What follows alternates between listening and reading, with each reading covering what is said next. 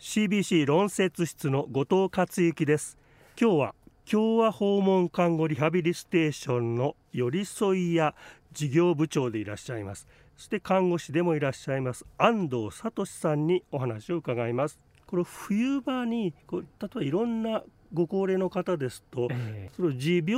のさまざまなものから気をつけたい健康管理っていうのを今日はお伺いしたいんですけれども、えーはい、代表的な冬に気をつけたい持病っていうとどんなものがありますか？そうですね。やはりあの高齢者の方が多いあの持病って言われるとあの高血圧であったりとか糖尿病あとまあ呼吸器病の方が多いかなと思います。で高血圧ですと、はい、こう冬の生活の中で、うん、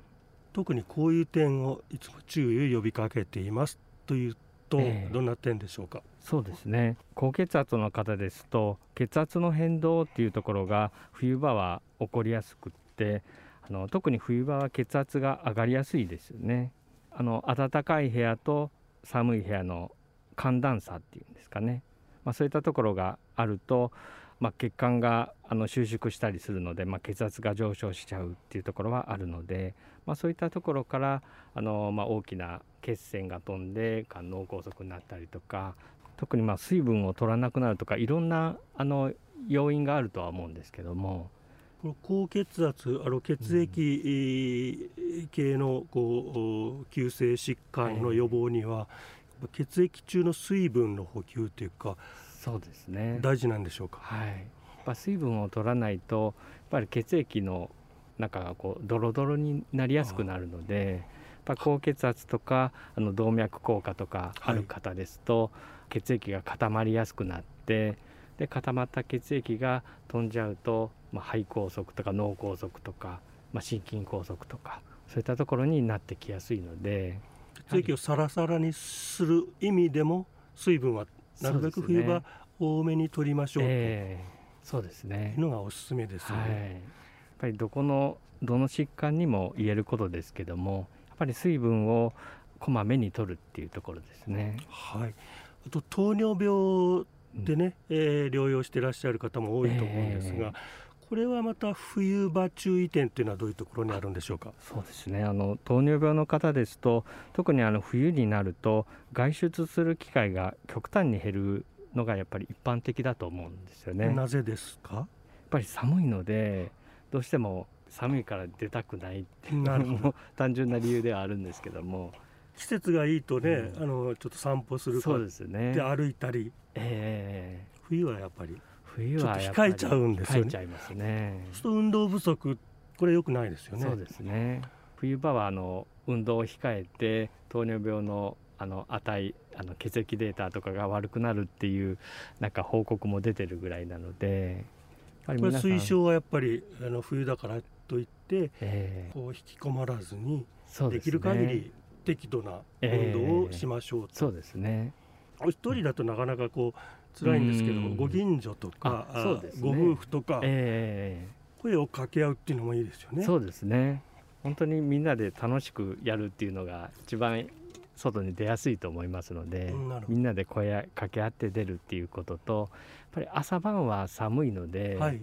ぱり日が出ている昼間とかそういったところにこうみんなで行くっていうのはよりいいんじゃないかなとは思いますね。そうすると午後のポカポカそうですねとした時がいいんですよね、えー、そうですね。日が当たって温度が上がってきた時に外に出て、まあ、外の新鮮な空気を吸ってっていうところがいいと思いますね。あと呼吸器の持病がある方は気をつけたい冬のポイントはありますか、はい、そうですね。やっぱり冬はあのどうしても乾燥しやすいのでやっ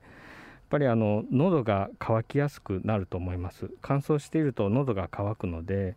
まあ、喉は濡れていて初めてウイルスとか細菌から身を守るっていう仕組みが働くことになるんですけども、まあ、喉が乾燥しているとそういったあの防御機能というのが働かないのでぱり喉を潤すっていうところでも、まあ、加湿であったりとか水分を取ったりとか、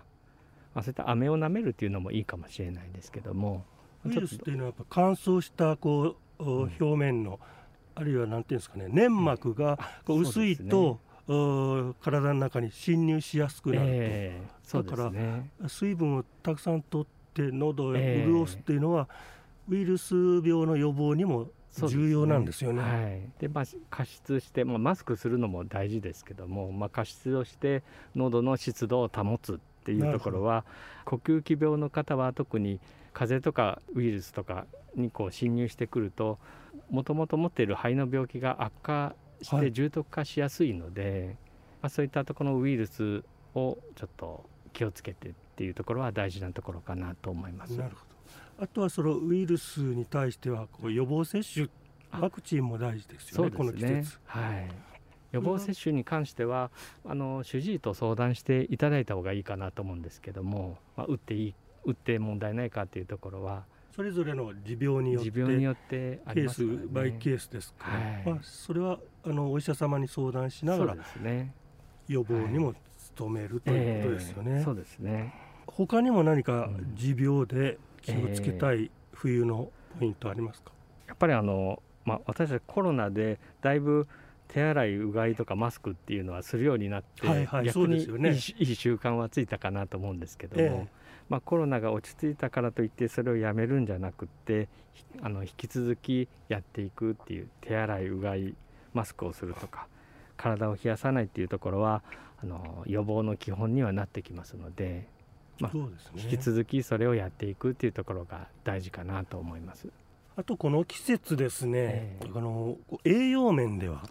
いかがなんでしょう、えー、あの基本的にはあのバランスのいい食事っていうところが、やっぱり基本にはなってくるんですけども、やっぱりあの持病を抱えたりとかいろんな病気をされてるとなかなか食欲がない時っていうのがあるかと思うんですよね。はい、